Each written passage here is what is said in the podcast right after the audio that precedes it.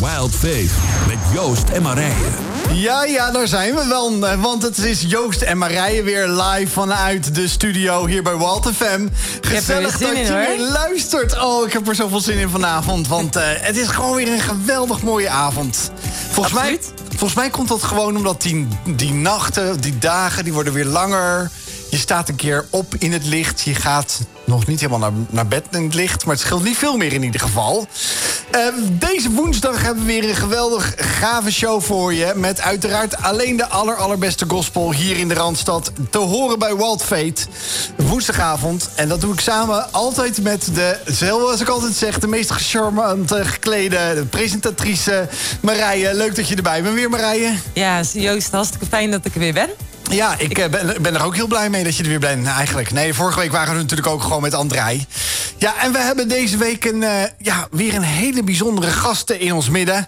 En uh, ja, deze dame, deze bevlogen vrouw... Die, uh, die houdt van de Nederlandse taal, die houdt van de buitenlandse taal. Ze is dol op jongeren, want ze heeft heel veel geduld met ze namelijk... In, uh, voor een klaslokaal.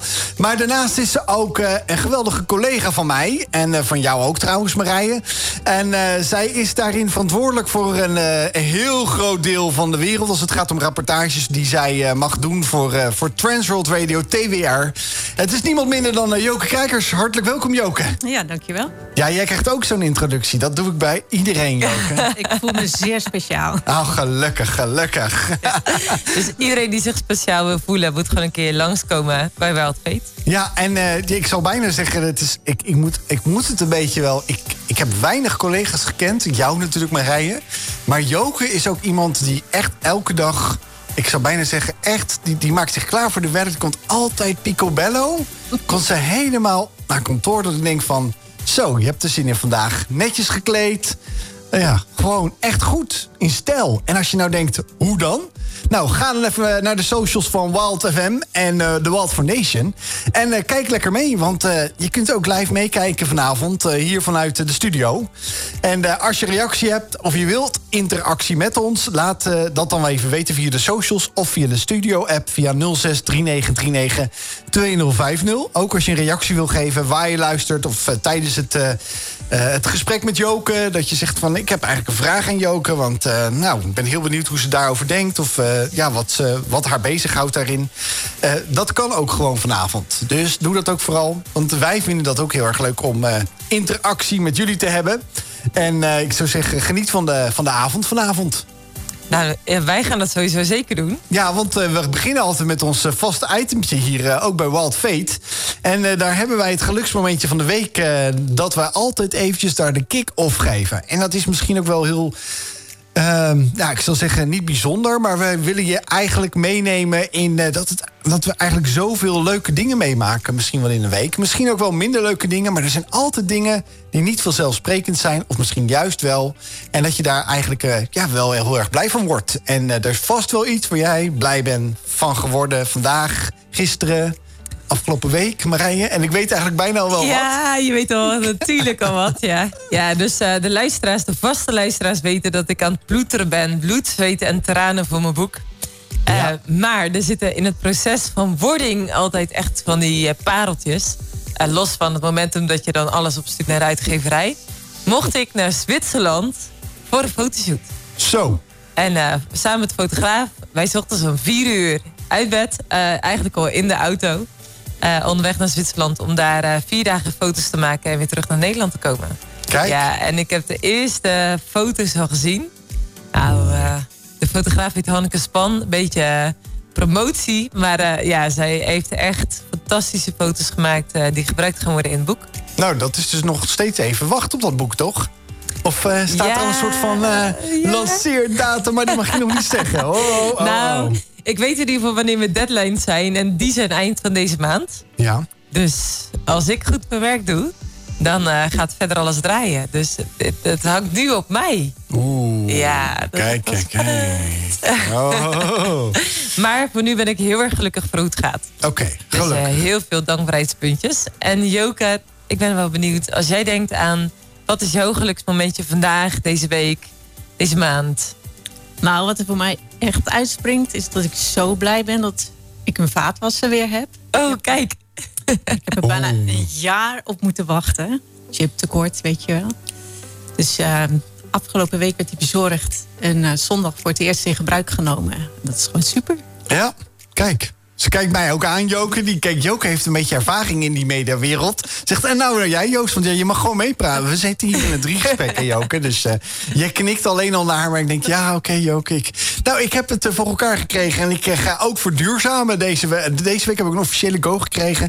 Dus ik krijg binnenkort ook zonnepanelen. Ik ga meedoen met Nederland, maar dat is misschien ook wel een beetje stimulans.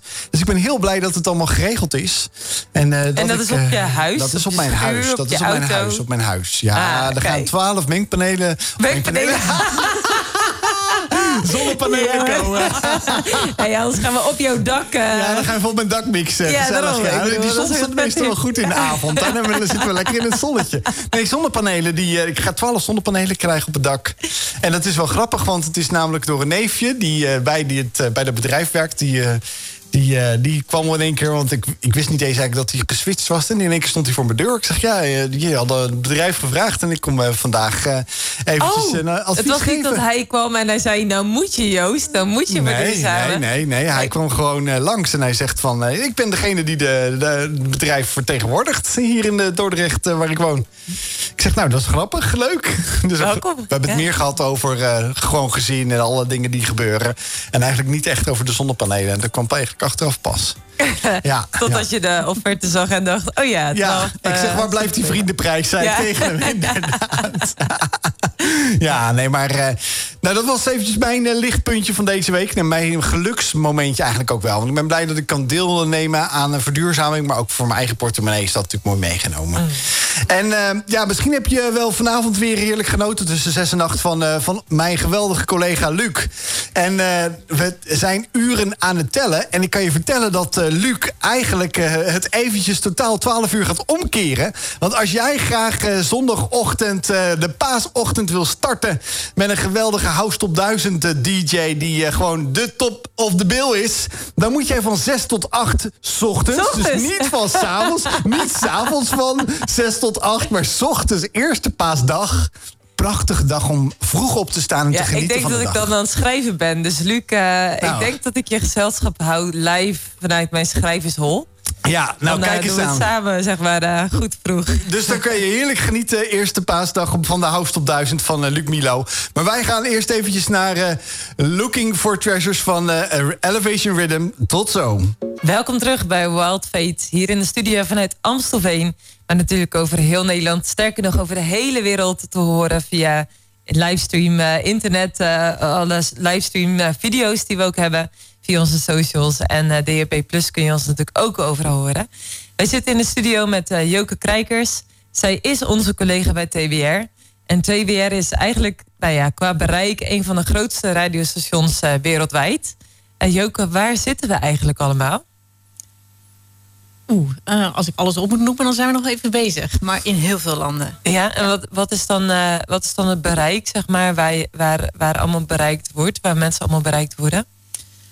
Uh, we hebben eigenlijk een dekking wel over de hele wereld. Zo. Ja.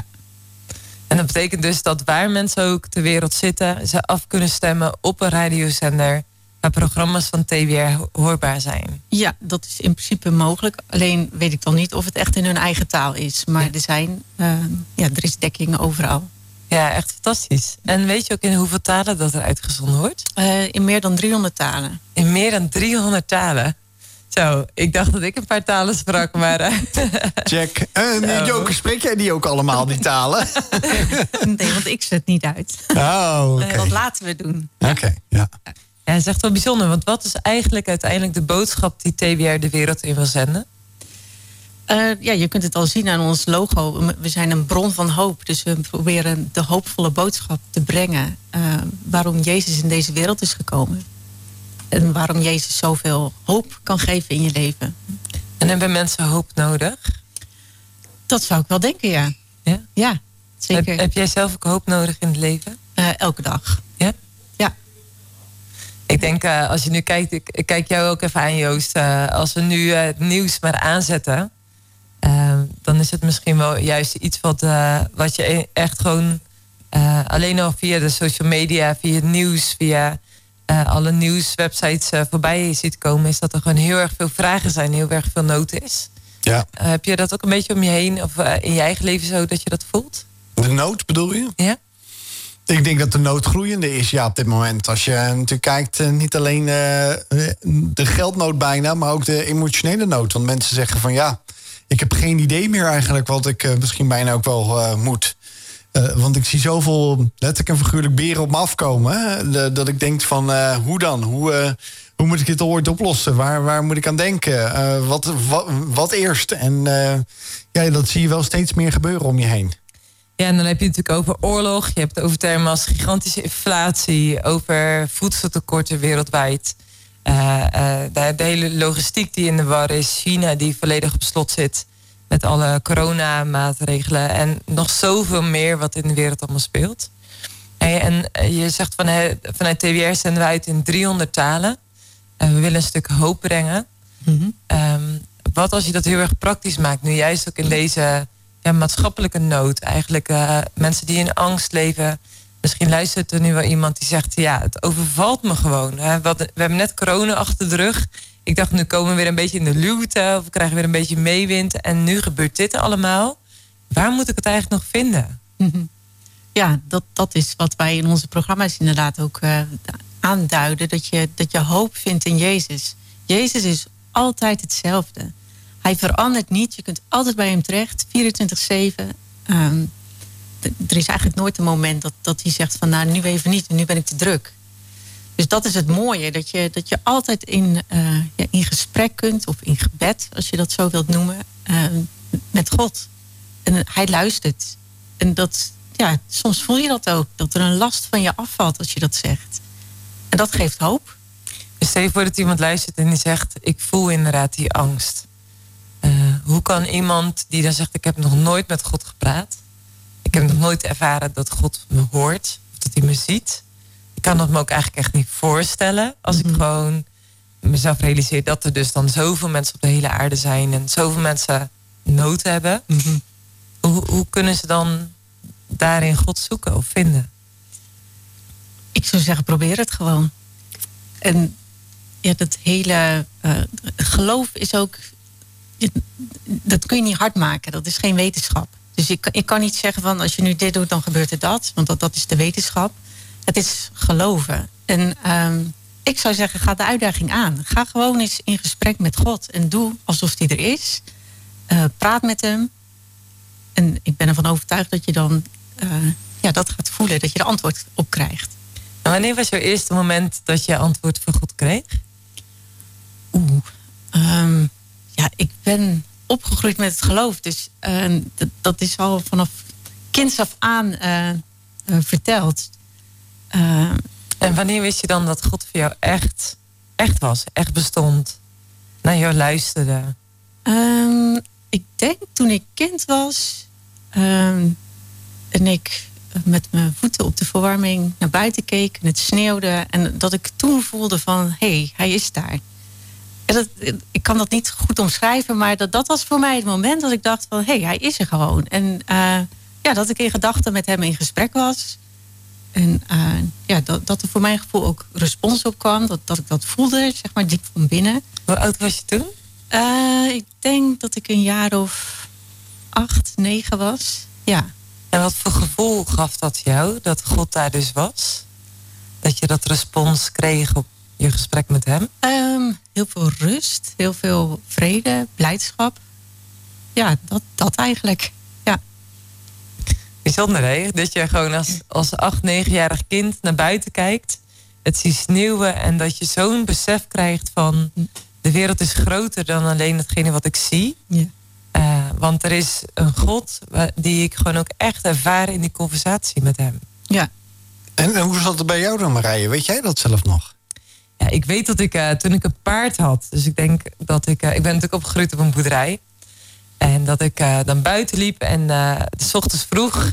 met die uh, zeg maar ijskoude wind zeg maar, dan in de winter... en dat je dan die wolkjes zeg maar, uh, van je adem zeg maar, zag gaan. Uh, en dat ik, dan, dat ik dan naar het heelal kijk en de sterrenhemel zag... en me echt afvroeg, hé, hoe kan dat? Als die sterrenhemel, dat heelal zo groot is. Gewoon zoveel... Uh, ja, gewoon al die sterren, zoveel sterren, maar ook zo groot. Ja, hoe kan het dan zijn dat u mij kent? En dat u, dat u gewoon iedereen op de wereld kent. En dat als iemand bidt, dat u dat ook hoort. En dat u daar ook aandacht voor hebt. Nou, ik weet nog echt dat ik dat als kind... dat ik dat gewoon eigenlijk niet rondkreeg in mijn hoofd. Um, maar dat ik ergens daar ook een hele diepe indruk had... dat God daar dus was. Ook voor mij. Um, ja. ja. Dat is dan wel gaaf als... ja, zoals Joke dan eigenlijk zegt... van ja, je moet gewoon proberen. En je moet eigenlijk gewoon net doen. Net doen. Nou, hij is er ook, maar... dat je denkbeeldig maakt. Je moet niet een figuur gaan maken die je denkt... dat is de ultieme God, maar wel gewoon een persoon... die tot wie je kan spreken. Denk aan een telefoon eigenlijk. Want normaal gesproken als je nou ja, een callcenter zou bellen... weet je ook niet hoe die persoon eruit ziet. Maar je hoort wel een stem. Ja. En dat je ook eigenlijk ook zo zegt... van dat je dus eigenlijk zo ook kan praten. Nou ja, ik zie dat uh, het is licht bewolkt... maar je kijkt naar buiten, je ziet de zon nu net... Uh, we hebben de golden hour zo gezegd... Ja, dan kan je eens naar buiten kijken. Dan kun je gewoon ook met God spreken eigenlijk. En de dag doornemen bijna. Dat is ook een beetje voor mij ook het geloof wel. Dat je eigenlijk ook gewoon altijd kan zeggen... ik heb zoveel meegemaakt of niet. Of uh, hè, hoe was de dag? Uh, de rust krijg, terugkrijgen. En dat je dat ook gewoon bij God kan leggen. En wanneer was het moment dan dat jij uh, God voor de eerste keer zag of ontmoette... of jezelf realiseerde dat hij er was? Ja, ik denk dat het voor mij ook een, een jaar of twaalf, dertien was. Want we zitten hier natuurlijk wel in een, in een driehoek... waar wij al met uh, door onze ouders dit hebben, die, die dit hebben voorgeleefd... zou ik maar zeggen, weten een beetje van wat er leeft. Of hè, hoe, hoe geloof kan leven. En dat je dat wordt voorgeleefd, zoals we dat dan zeggen... Hè, zo voorgedaan wordt in het dagelijks leven. Want ik denk dat ik een jaar of twaalf, dertien was. En toen kwam eigenlijk bij mij dat ik was op een, uh, op een avond... met, uh, met, met mijn leeftijdsgenootjes, de tieners... Uh, zo zoals ze dat dan in de kerk noemden. En er was een avond en toen werd er gezegd eigenlijk van... Uh, ja, hoe voel, wie ben je eigenlijk? En ben je nou koud of ben je nou warm? Dat staat ook in de Bijbel eigenlijk, weet je wel? En toen dacht ik bij mezelf van, ja, ik ben eigenlijk niet koud. Ik heb het nu niet koud, het is, uh, ik heb het warm. Maar ik dacht serieus aan, en dat is een gekke gedachte dat ik het zeg... want dat is helemaal niet zoals God dat bedoelt. Ik dacht, oh warm, oh dat is vast uh, de vuur van de hel of zo.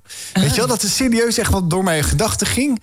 En toen zei eigenlijk die, uh, die, diegene die dat dus uitlegde... hij zegt, het is beter om koud of warm te zijn, gewoon denk Denk aan uh, dat je het gewoon warm hebt. Het is altijd in de Wald uh, Studio, is het altijd warm. Uh, dus denk dan van, je hebt het gewoon warm. Dat is beter om te kiezen, linksom of rechtsom, uh, goed of kwaad. Dat is eigenlijk warm of koud, dan in het midden te blijven zitten en lauw te zijn. Want dan ben je geen van beide. En dat was voor mij wel heel erg dat ik dacht van... nee, maar ik ben ook geen, geen, geen van beide. Maar dus dan maakt het ook niet uit. Maar ik moet wel die keuze maken, links of rechts. Eh, koud of warm. Nou ja, laat maar lekker warm. Want ik haal eigenlijk ook wel van warmte. En volgens mij is dat ook wel iets wat we vanavond ontdekken. Want Joke heeft ooit ook eens een keer zulke orde opgezocht. Maar daar gaan we vanavond vast meer over horen. Maar we gaan er eventjes uit voor uh, Great A M van Rijer. Nou, we hadden het net heel even over ja, God. Wie is God? Uh, wij zijn uh, alle drie hier in de studio opgegroeid in een christelijk gezin. En misschien denk je, christelijk gezin, God, nou daar heb ik echt mijn hele leven nog niet over nagedacht. En misschien heb je zelf ook wel uh, een ervaring gehad met een God, met uh, iets bovennatuurlijks. Uh, misschien heb je iets van Jezus ooit gezien of gehoord. Daar zijn we natuurlijk reuze benieuwd naar. Dus wil je jouw verhaal delen, deel hem vooral via onze WhatsApp, studio WhatsApp nul zes drie negen drie negen twee nul vijf nul. Dus nul zes drie negen drie negen twee nul vijf nul. Wij zijn benieuwd naar jouw verhaal. Delen vooral ook. Uh, we hadden het net heel even toen uh, Great A M uh, heerlijk speelde in, door de speakers heen. Hadden wij het over van ja, weet je, we delen net van uh, wat was je eerste realisatie van ik geloof dat God bestaat. Maar ja, hoe verloopt dan je verdere leven? Uh, je wordt tiener. Je gaat je afvragen van hey, datgene wat mijn ouders me altijd verteld hebben... geloof ik dat dan eigenlijk ook wel? Wat vind ik daar nu zelf eigenlijk van? Van die hele gezonde tienerontwikkelingen. En uh, nou, Joke vertelde daarin ook dat ze iemand in haar leven heeft gehad... die daarin eigenlijk echt een inspiratiebron was voor haar. Kun je daar iets over vertellen, Joke? Ja, ik uh, had het net inderdaad al over dat ik een meester op school had. En uh, ja, als hij vertelde over, over God, wie God was... en wat God in zijn leven deed... dan, dan merkte je gewoon dat dat, ja, dat, dat was echt. En uh, de, de manier waarop hij daarover vertelde, en dan begon zijn gezicht al te glanzen. Daar werd hij heel blij van. En dat wilde je dan ook. Dan wilde je dat ook kennen. Dus eigenlijk was, uh, ja, was dat mijn grote voorbeeld. En niet eens zozeer mijn ouders. Want ik ben wel opgegroeid in een christelijk gezin. Maar uh, nou ja, we gingen naar de kerk en er was zo'n beetje alles mee gezegd. Uh, verder waren mijn ouders niet direct uh, op dat moment voorbeelden. Dat was eigenlijk meer de meeste. En wat maakt dan dat zo iemand zo glanst? Hij was uh, ja, vol van Jezus. En daar vertelde hij ook over. Daar, daar kon hij ook niet mee stoppen. En uh, dat vonden we ook helemaal niet erg. Dat was zo aanstekelijk eigenlijk. Dat hij daar zo enthousiast over was. En... Um, ik denk vooral omdat, uh, omdat God voor hem zo dichtbij was. Zo'n realiteit was. Hij twijfelde daar helemaal geen moment aan. En uh, ja, daarom werd het voor ons ook een stuk reëler. Ja. En je zei net van, hey, dat was eigenlijk vanuit mijn ouders niet datgene hoe ze ja, daar ook met God mee leefden. Mm-hmm. Is dat nog veranderd? Um, heel radicaal. Uh, mijn vader werd ziek. Hij kreeg uh, kanker. En in eerste instantie konden ze het goed behandelen. Maar na een jaar kwam het weer terug. En ja, dat heeft ons leven wel echt uh, helemaal op zijn kop gezet. Um, en vooral bij mijn vader zag ik dat heel erg duidelijk. Want... Uh, Ja, dat was ook het moment dat, dat God ingreep. Kennelijk was het bij ons nodig dat, ja, dat mijn vader ernstig ziek werd. En uh, dat, dat wij met z'n allen op die manier stil werden gezet. Want wat, wat gebeurde er dat, dat hij echt zo stilgezet werd? Uh, nou ja, de eerste keer dat hij, dat, dat hij de diagnose kreeg, uh, ja, dat was heel heftig. En uh, nou ja, dat is wel een moment dat je gaat bezinnen van, hé, hey, hoe zijn we bezig? Dus hij ging er wel over nadenken. Maar ja, vervolgens wat, werd hij behandeld en leek het weg te zijn. En dan zak je weer terug. Uh, maar toen kwam het weer terug. En uh, ja, dat, dat heeft bij hem echt zo'n radicale ommekeer teweeggebracht. Uh, hij praatte eigenlijk nooit heel erg open met ons. Hij was heel gesloten. Maar de tweede keer, ja, dat herinner ik me nog heel erg goed. Dat was uh, met Pinksteren. Dat hij ons allemaal bij elkaar riep. En dat, dat hij zo duidelijk... vertelde, zeg maar, hoe God hem stil had gezet. Dat hij dat echt als een roepstem van God had ervaren. Uh, en ik merkte dat ook gewoon aan hem. De eerste keer was er weinig aan te merken, maar ja, die tweede keer dat hij ziek werd, werd hij anders. Hij, uh, hij was veel zachtmoediger. Hij, uh, daarvoor kon hij wel eens uh, echt een beetje ja, boos uit de hoek komen. En dan, dan was hij uh, een beetje kortaf. Um, maar nu was hij veel, veel liever, veel zachter. Dus dat was echt wel een verandering in hem. En dat was echt een verandering die ook voortkwam uit ja, de openbaring die hij dus had dat, de, dat God bestond. Mm-hmm. En dat God hem echt dichtbij riep van hé, hey, mm-hmm. kom dichterbij. Ja, zeker. Ja. Ja. En hoe is dat ook iets wat je in je eigen leven gezien hebt? Dat God je verandert, ook in je karakter, in hoe je bent, in hoe, hoe je omgaat met andere mensen? Ja, ik denk dat dat... Uh, altijd wel duidelijk zichtbaar is. Want um, ja, als je, als je van God houdt, dan wil je ook doen wat hij van je vraagt. En dan ga je ook anders naar de mensen om je heen kijken. Want dan wil je dat iedereen zo gelukkig is. En op die manier behandel je dan ook de andere mensen. Dus... En wat is het contrast? Wat is ervoor en wat is erna? Um, wat was dat voor jou? Um, ja... Ik weet niet of dat nou echt um, richting andere mensen is geweest. Um, maar ik denk dat ik in die zin ook wel een beetje ja, zachtmoediger ben geworden. Ik kan nog steeds wel af en toe scherp uit de hoek komen. Maar ja, dan probeer ik wel weer te bedenken van... oh nee, dat mag niet. um, maar ja, dat zit er nog wel soms een beetje in. Um, maar ja, dat is wel hoe je tegen andere mensen aankijkt. En hoe je dan verandert. En, uh, en, en de keuzes die je maakt. Dingen die je doet of die, die je nalaat. En is je vader uiteindelijk uh, beter geworden? Nee, hij is uh, overleden. En uh, ja, dat sterfbed herinner ik me ook nog heel erg goed. Want daar mocht hij heel duidelijk ook vertellen over het to- toekomstperspectief dat hij had. En uh, ja, dat was zo bijzonder dat dat voor mij op dat moment ook geen twijfel over mogelijk was dat er een leven na dit leven is. Hij gaf dat echt ook een ander perspectief ook? Met het, want jij was echt nog jong toen ja. hij overleed. Ja, ja, ik denk dat dat een heel ander perspectief geeft. Natuurlijk, je bent heel verdrietig. Um, maar je weet ook, Kijk, zijn pijn was voorbij. Zijn lijden was voorbij. En hij heeft het beter nu. En dat, dat weet ik. Dat dat zo is. En dat geeft heel veel troost. Ja. Bijzonder dat je dat ook zo deelt. En uh, als mensen nu ook... Uh, ja, in de huidige situatie ook dus zorgen maken... over het leven, over hoe dat hier nu gaat. En je wil vanuit dat perspectief ook mensen bemoedigen. Wat zou je de mensen vertellen of wensen of gunnen? Um, ja, kijk, als je in God gelooft... dan kun je altijd troost vinden bij God. Um, hoe moeilijk de situatie ook is. En in God geloven betekent niet dat je leven in één keer uh, ja, over rozen gaat. Maar hij is er wel bij. En hij helpt je door alle moeilijkheden heen. Uh, en ik denk dat dat het allerbelangrijkste is. Dus verwacht niet dat als je in de Bijbel gaat lezen... en dat je, dat je met God gaat praten... dat, dat je leven een stuk beter zal worden... en dat, dat, je, dat je rijk zult worden en dat soort dingen. Uh, ik zou eerder zeggen, integendeel. Maar het, het wordt wel makkelijker gemaakt. Ja, echt, echt uh, nou, prachtig hoe je daarin ons ook aanmoedigt... om dat stukje te ontdekken in het leven... Uh, nu is het zo dat je niet alleen maar in Nederland hebt gewoond. Je bent een aardige wereldburger. Uh, uh, daar gaan we straks lekker meer over horen. Want ik ben echt benieuwd naar jouw ja, avontuurlijke, wilde verhalen over uh, ver weg.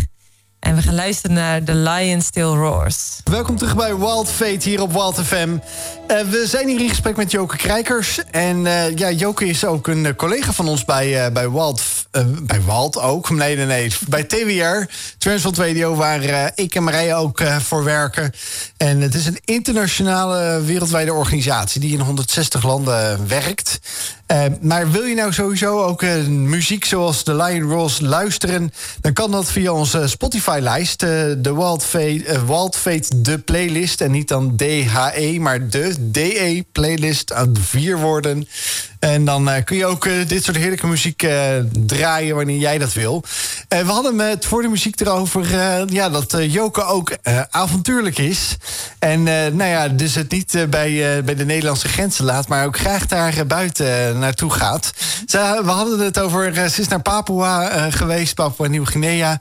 En het grappige is eigenlijk, mijn broer die heeft daar ook nog een jaar, anderhalf jaar met zijn vrouw gewoond. Oh? Ja, dat wist jij niet. Nee, maar... dat wist ik niet. En mijn vader, die is daar zelfs ook nog een paar keer geweest. Maar dat was dan voor zijn hotelwerk? Nee, want hij heeft oh. uh, zijn laatste jaren van zijn uh, werkcarrière in uh, het onderwijs gezeten. Hè? En ze hadden dus een onderwijsproject wat ze daar uh, opgestart waren. En toen is mijn broer gevraagd omdat, uh, om die scholengemeenschap... een soort van mbo uh, te starten voor uh, ja, lekker praktisch. Uh, maar ook gewoon taal, dus uh, Nederland, oh, niet Nederlands, Engelse taal. Uh, en dat uh, een beetje te gaan opzetten. Dus die heeft echt gezegd, het is een, ik zou er zo weer terug gaan. Het waren zulke geweldige mensen... Maar daar kan Joke volgens mij veel meer over vertellen. Maar, maar wat is überhaupt, Joke, van alle plekken van de wereld? Hoe ben je daar terechtgekomen? Uh, ja, dat is eigenlijk wel grappig. Uh, ik heb dus jaren in het onderwijs gezeten. Dat is net al een beetje genoemd. En op een gegeven moment dacht ik van ja, ik heb het hier wel gezien. Uh, elk jaar is de lesstof hetzelfde. En de leerlingen veranderen wel. En daar genoot ik ook echt wel van hoor. Maar uh, ja, de, de lesstof en, en de... De sleur kwam er een beetje in. En ik had altijd al uh, ja, dat verlangen, zeg maar, om, uh, om iets met zending te doen. Uh, Wat is dat, zending? Zending. Uh, nou, om het evangelie te vertellen aan andere mensen. En dan, ja, het, het liefst dan in het buitenland. Ik denk dat ook wel een beetje de charme van in het buitenland zijn erbij uh, bij kwam kijken. Um, Ja, en ik dacht, daar, daar wil ik iets meer mee gaan doen. Ik wil, ik wil daar mijn passie van maken. Um, en toen ben ik gaan zoeken van wat er mogelijk is. En toen kwam ik, uh, ja, al, al uh, surfend op het internet... op een uh, website waarbij ze een docent Nederlands vroegen. En ik gaf Nederlands. Um, voor Nederlandse kinderen in Papua-Nieuw-Guinea. Zo. Hoppa. Even je jou gaan heen. Dus ik dacht, het plaatje is rond. Uh, dat is iets wa- waar ik al ervaring in heb. Wat, wat ik kan. En uh, ja, dan heb ik daarnaast tijd genoeg om, uh, om te richten op uh, alle nieuwe dingen. Alle nieuwe ervaringen. En dus wat, wat was je beeld van Papua-Nieuw-Guinea? uh, ja, toen ik het zag dacht ik... Uh, Oké, okay, ik ga eerst eens even kijken waar het is. denk, oh, dit is wel heel erg ver weg. Ja, haast verder weg kom je niet. Nou ja. Uh, en toen dacht ik, oh, ik vind het ook wel heel erg belangrijk om, om te zien wat voor klimaat het is. Want ik kan niet zo heel erg goed tegen, tegen die felle zon. Um, en nu bleek dat dat plekje waar, waar ze zaten, dat het eigenlijk het, nou ja, het dorp van de eeuwige lente genoemd werd. Um, waarbij het uh, overdag al heerlijk warm is, maar 's nachts koelt het gewoon heerlijk af. Dus dan heb je ook goede nachtrusten. En uh, nou ja, er was ook voldoende mogelijkheid voor schaduw, wat voor mij wel heel belangrijk is. Want uh, nou ja, ik ben een beetje rossig en ik verbrand heel snel. Ik heb ook een dunne hoofdhuid. En, dus ja, ik ben toch maar in gesprek gegaan. En uh, ja, dat, dat werd het hem. het, klikte, het klikte. Als je nu met de nou, lijst nu meekijkt, dan zie je shine, shine, shine, shine. Een hele blije Joke. Wat doe je ja. terug in Nederland? Het, het is een one-way uh, ticket to heaven bijna. Nee, to the, to the meest sunny uh, city of the world. ja, ja, ik mis het best nog wel hoor. Want... Uh, ja, het was toch wel fantastisch. Kijk, je, je hebt daar, uh, nou, je hebt daar ge- sowieso geen seizoenen zoals wij hier kennen. Met uh, uh, winter, lente, zomer, herfst. Uh, je hebt daar een, uh, een nat seizoen en een droog seizoen. Um, maar ja, in het natte seizoen regent het inderdaad wel heel erg veel. Maar er is ook altijd wel een deel van de dag dat de zon schijnt. Uh, dus het is niet zo troosteloos van zo'n, uh, zo'n nooit eindigende regen... die we hier soms uh, kunnen hebben, voor mijn gevoel. Mm-hmm. Vooral uh, deze ja. winter was het uh, veelvuldig. Grijs, ja. grijs, grijs. Ja, ja, ja dat.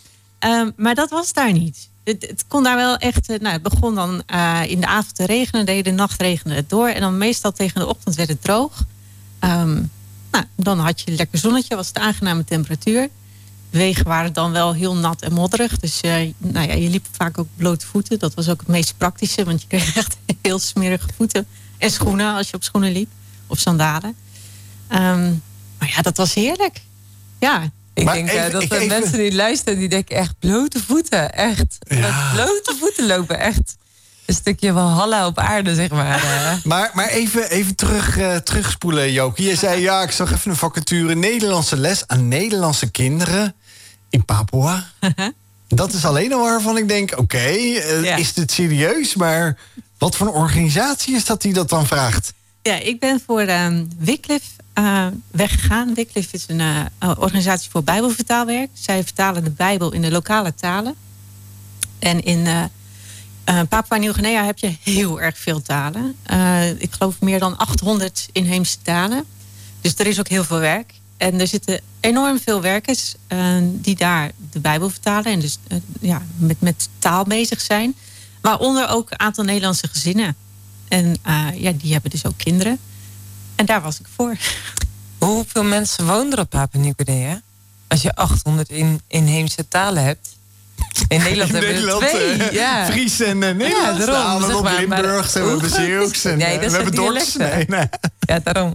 ja, ja, er zitten ook stammen bij waar, uh, waar maar een handjevol uh, sprekers is. Dus, uh, en sommige talen sterven ook helaas een beetje uit. Um, ik, uit mijn hoofd gezegd geloof ik dat het nog niet eens zo heel erg veel meer is dan, uh, dan in Nederland. Want we hebben hier zeventien miljoen mensen. En uh, in Papua-Nieuw-Guinea...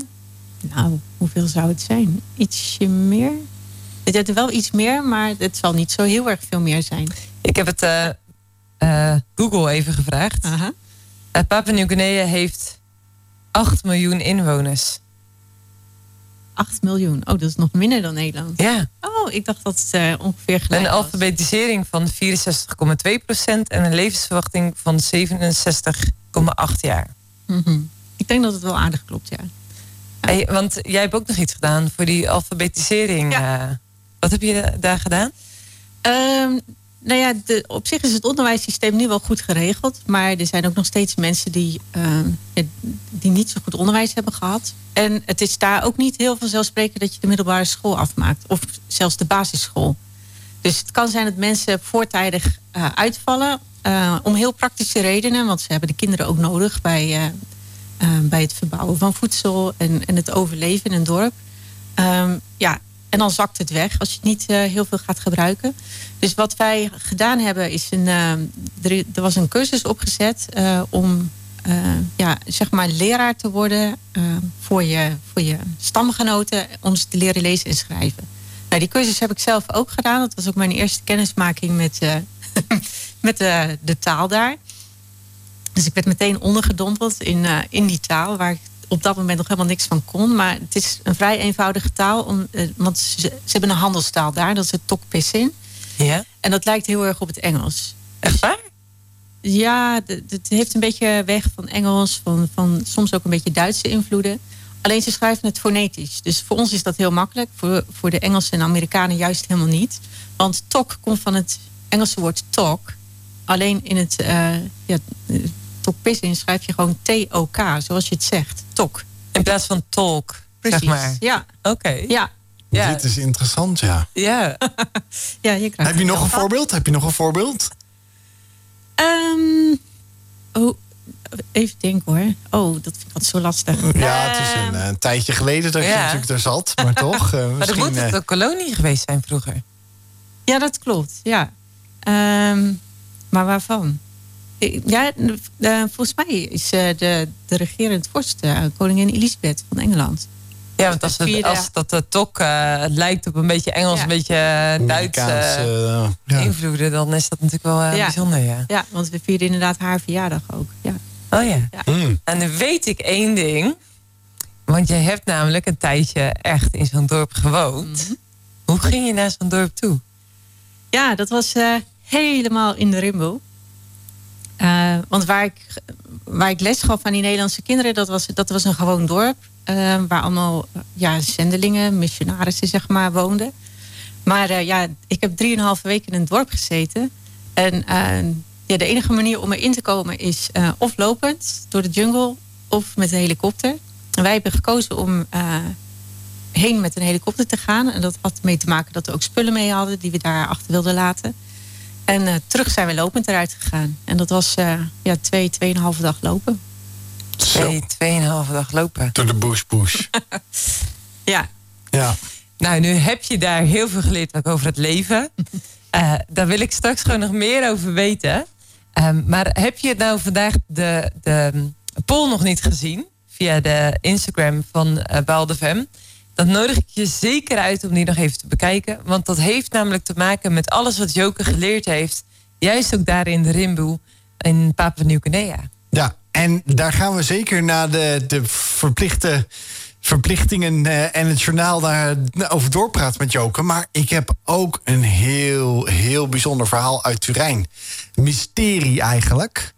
En uh, een stukje duiken we de geschiedenis in. En dat valt, uh, dat is ook wel, dat past ook wel in deze week. Uh, die uh, voor, uh, voor christenen richting Pasen. Dat wij vieren dat Jezus is opgestaan. Want dat is Pasen. Het zijn geen paaseieren. Dat, uh, dat is niet Pasen. Maar dan, uh, ga ik met, uh, dan gaan wij met onze collega Rien Boksem, die hier ook een keer zat, gaan we even in gesprek over, uh, over een mysterie uh, van Turijn. Dus uh, daar gaan we ook in. Uh, het eerste uur, daar gaan we even mee beginnen. En dan gaan we daarna verder met Joke in gesprek. Dat is echt een goede teaser zo voor de ja, zeker, ja. We zitten momenteel in de Stille Week. Dat is de week voorafgaande aan het paasweekend. En in die hoedanigheid is de afgelopen tijd in een aantal Limburgse kerken een tentoonstelling geweest over de lijkwaden van Turijn. Bij ons in de studio is collega Rien Boksem aangeschoven. Fijn dat je er bent, Rien. Goedenavond, Joost en Marije. Leuk. Ja, hij, uh, jij gaat ons uh, vertellen over dit kleed. En uh, wat dit kleed met het paasverhaal, wat komend weekend dus is, te maken heeft. Uh, om te beginnen, Rien, wat is de lijkwade van Turijn? Nou, de lijkwade van Turijn, dat is een uh, doek um, wat alles te maken heeft met het paasverhaal. Want nou ja, zoals je waarschijnlijk weet, het paasverhaal, hè, dat is het lijdensverhaal van, uh, van Jezus. De, het lijden en sterven van Jezus. En dat begint aanstaande vrijdag? Aanstaande vrijdag, Goede Vrijdag. Hè, dat okay. is de dag dat Jezus aan het kruis is gestorven. Ja. En de lijkwade van Turijn, dat is een doek van vier meter lang en één meter breed. En waarvan het, heel veel mensen het vermoeden hebben dat hij maar liefst vier keer in de Bijbel genoemd wordt. In de vier evangeliën. Mattheïs, Marcus, Lucas en Johannes. Ja. En ik ga een stukje lezen uit Mattheïs zevenentwintig. Het is dus het verhaal van het, het paasverhaal. Jezus is net gekruisigd. En wat dus na de dood van Jezus wat er volgt, Uh, dat staat beschreven in Mattheïs zevenentwintig. En daar staat: toen het avond geworden was, kwam een rijke man van Arimathea, wiens naam is Jozef, die ook een discipel van Jezus was. En hij ging naar Pilatus en hij vroeg om het lichaam van Jezus. En toen gaf Pilatus het bevel het lichaam aan Jozef te geven. En Jozef die nam dus het lichaam in ontvangst en hij wikkelde het in zuiver fijn linnen. En hij legde het in het nieuwe graf dat hij in een rots had uitgehakt. Nou, en wat die lijkwaarde van Turijn is, wat heel veel mensen vermoeden dat die lijkwaarde van Turijn is, wat wij dus nu anno tweeduizend tweeëntwintig nog steeds hebben, is dus dat zuiver fijne linnen waarover in Matthäus, maar ook Marcus, Lucas en Johannes gesproken wordt. Met andere woorden, het doek waarin Jezus begraven werd toen hij aan het kruis gestorven was. Um, nou ja, en waar die... Um, Um, waar iets heel bijzonders mee aan de hand is. Maar dat ga ik je zo meteen vertellen. Maar dat is, ja, dat is dus het idee van dat heel veel mensen denken dat de lijkwaarde van Turijn is het doek wat Jozef van Arimathea kocht om Jezus in te begraven. Oké. Okay. En waarom ben jij zo gefascineerd door dit doek, Rien? Nou, eigenlijk zou je het even... Het is radio, dus je kunt het eigenlijk niet zien. Maar eigenlijk zou je moeten googlen op die lijkwaarde van Turijn. Dat zou ik ook iedereen even aanraden om dat thuis even te doen. Want wat je dan ziet, dat is dus een doek van vier meter lang, waar dus een afdruk op te zien is van een man met wonden aan zijn hoofd, wonden bij zijn polsen, bij zijn voeten, waar ook bloedvlekken nog in zitten. Um, waar je kunt zien dat hij een soort martel, uh, marteling ondergaan heeft. Hij heeft allemaal wondjes op zijn lichaam en dergelijke. En heel veel mensen vermoeden dus dat dat de afdruk is van Jezus Christus. En hoe die afdruk ontstaan is, dat weten we niet. Want de wetenschap heeft daar heel veel onderzoek naar gedaan. Maar wat ik dus zo ontzettend fascinerend vind, is dat we eigenlijk dus, als dat echt uh, het doek is waarin Jezus begraven is en waar we dus een afdruk van een man op zien, dat betekent dus dat we een soort foto hebben van Jezus, een echte foto van Jezus. Nou ja, dat op dat doek. Op dat doek. Oké, okay, ja. maar, maar ik snap nog steeds niet, waarom heet het dan uh, de lijkwaarde van Turijn en niet de lijkwaarde van Jezus? Ja. Of de lijkwaarde van Jeruzalem ja. of van Jozef van Arimathea? Ja, dat is, dat is een hele goede vraag. Want nou, heel, heel kort komt het erop neer. Het heet de lijkwaarde van Turijn omdat hij in een kathedraal van Turijn ligt opgeslagen. Ja, die naam, dat is een beetje verwarrend inderdaad. Dus ik snap je, ik snap je vraag. Ja, ja. ja. En, en eventjes voor mijn beeldvorming. Is, is er daadwerkelijk ooit goed onderzoek gedaan naar, dat, uh, naar die lijkwaarde, uh, naar de herkomst? Of dit ook allemaal echt wel klopt? Ja, er is, in de jaren tachtig is er, uh, heeft, de, heeft de paus één keer toestemming gegeven aan een groot team van Amerikaanse wetenschappers om, uh, nou ja, om, om een week lang uh, onderzoek te doen. Dus die hebben ze, uh, is een heel team van verschillende soorten wetenschappers is vanuit de Verenigde Staten naar Turijn gevlogen. Hebben ze dat doek uit, uh, uit tevoorschijn gehaald, want die wordt heel goed be- bewaakt, ook heel goed uh, opgeborgen. Maar hebben ze hem één keer hebben ze hem helemaal mogen onderzoeken. Hebben ze ook allerlei, uh, nou ja, allerlei experimenten ermee kunnen doen. Hebben ze ook een klein stukje van het doek afgehaald. Hebben ze uh, met een zogenaamde koolstof uh, C veertien uh, dateringsmethode hebben ze gedaan om te kijken hoe oud het doek precies is. Um, dus dat is dat en, en, en daarvan was wel de conclusie dat hij dus ook echt wel zo een aantal duizend jaar oud was, dat doek. Nou, het is in ieder geval bekend dat hij um, in de middeleeuwen, toen dook hij op in Frankrijk. En waarschijnlijk heeft dat doek een hele lange reis gemaakt vanuit het Midden-Oosten. Want het grappige is, er zijn dus pollen van planten uit de streek van Jeruzalem zijn gevonden op dat doek. Uh, die alleen in de maanden van planten die alleen in de maanden april en maart uh, bloeien. En, en stel je nou voor dat dit doek echt is, uh, Rien. Wat betekent dit dan voor jouw geloof? Nou, niet zo heel veel eigenlijk. Okay. Het is vooral heel fascinerend. Het is niet zo dat mijn geloof ervan afhangt. Want uh, om nog heel even terug te komen op dat wetenschappelijk onderzoek. Ja. Uh, ze hebben dus een soort uh, koolstofdateringsmethode hebben ze, uh, uh, hebben ze daar uh, van, van uh, gedaan. Om te kijken hoe oud het is. En daar kwam uit dat hij ook stamt uit het jaar twaalfhonderd. Met andere woorden, dat het, dat het een vervalsing zou zijn. Ja. Nou, als op die uh, C veertien methode is heel veel uh, af te dingen hoor. Er is heel veel, er is heel veel misgegaan met die. Uh, dus ze hebben ook een, een, een klein hoekje gepakt wat waarschijnlijk gerepareerd is. Wat waarschijnlijk veel, veel jonger is, om het zo maar even te noemen. Maar uiteindelijk maakt het voor mij persoonlijk, voor mijn geloof, niet zo heel veel uit of het, een, uh, of het echt is of, of niet. Ik geloof dat het echt is. Ja. Maar als het niet echt zou zijn, zou het niet. Mijn geloof hangt er niet vanaf. Maar ik vind het wel buitengewoon fascinerend. Ik denk als je op, op straat een gemiddeld iemand zou moeten vragen van, joh, hoe zag Jezus eruit? Dat ze zeggen, een man met lang haar, met een baard. Ja, uh, ja, ja, ja, ja zeker. Een, een soort ja. iconisch beeld is dat. En het grappige is, in, uit die hele vroege kerk, hè, de eerste twaalfhonderd jaar na uh, de, dus het ontstaan van de kerk, zag Jezus volgens i- iconen zag Jezus er heel anders uit. En het grappige is dat sinds die lijkwaarde van Turijn, maar eigenlijk is ons beeld van hoe Jezus eruit heeft gezien, is veranderd. En heel erg lijkt op de Jezus van die lijkwaarde van Turijn. Ja, ja. Nou, ik, ik, ik merk een beetje, je bent er helemaal into uh, to deze, deze materie, Rien. En ook denk ik, uh, dat dit was een beetje de uitgebreide variant. Want wij gaan jou de komende weken, uh, misschien ook wel langer, afhankelijk van hoeveel dingen je echt uh, binnen je werkzaamheden kan vinden, terug horen hier bij Wal Wild F M, bij Wild Faith. Leuk. Met leuke Bijbelse feitjes die jij uh, voor ons op een rijtje gaat zetten. Gedurende deze twee uur, dat je af en toe langskomt met een bepaald iets. Ik ben heel benieuwd wat jij ons gaat brengen de komende maanden. Nou, leuk. En uh, ja, ik uh, ja, wil je bedanken voor deze uitleg. Want we zitten in een stille week. Nogmaals, zondag is het Pasen. Vrijdag is het Goede Vrijdag. Ik weet wel dat de Wild F M-luisteraar misschien meer uitziet naar de House Top duizend. Maar weet ook dat dat een heel bijzonder moment is, ook voor Wild Faith, om het geloof in Jezus Christus ook op deze manier naar voren te brengen.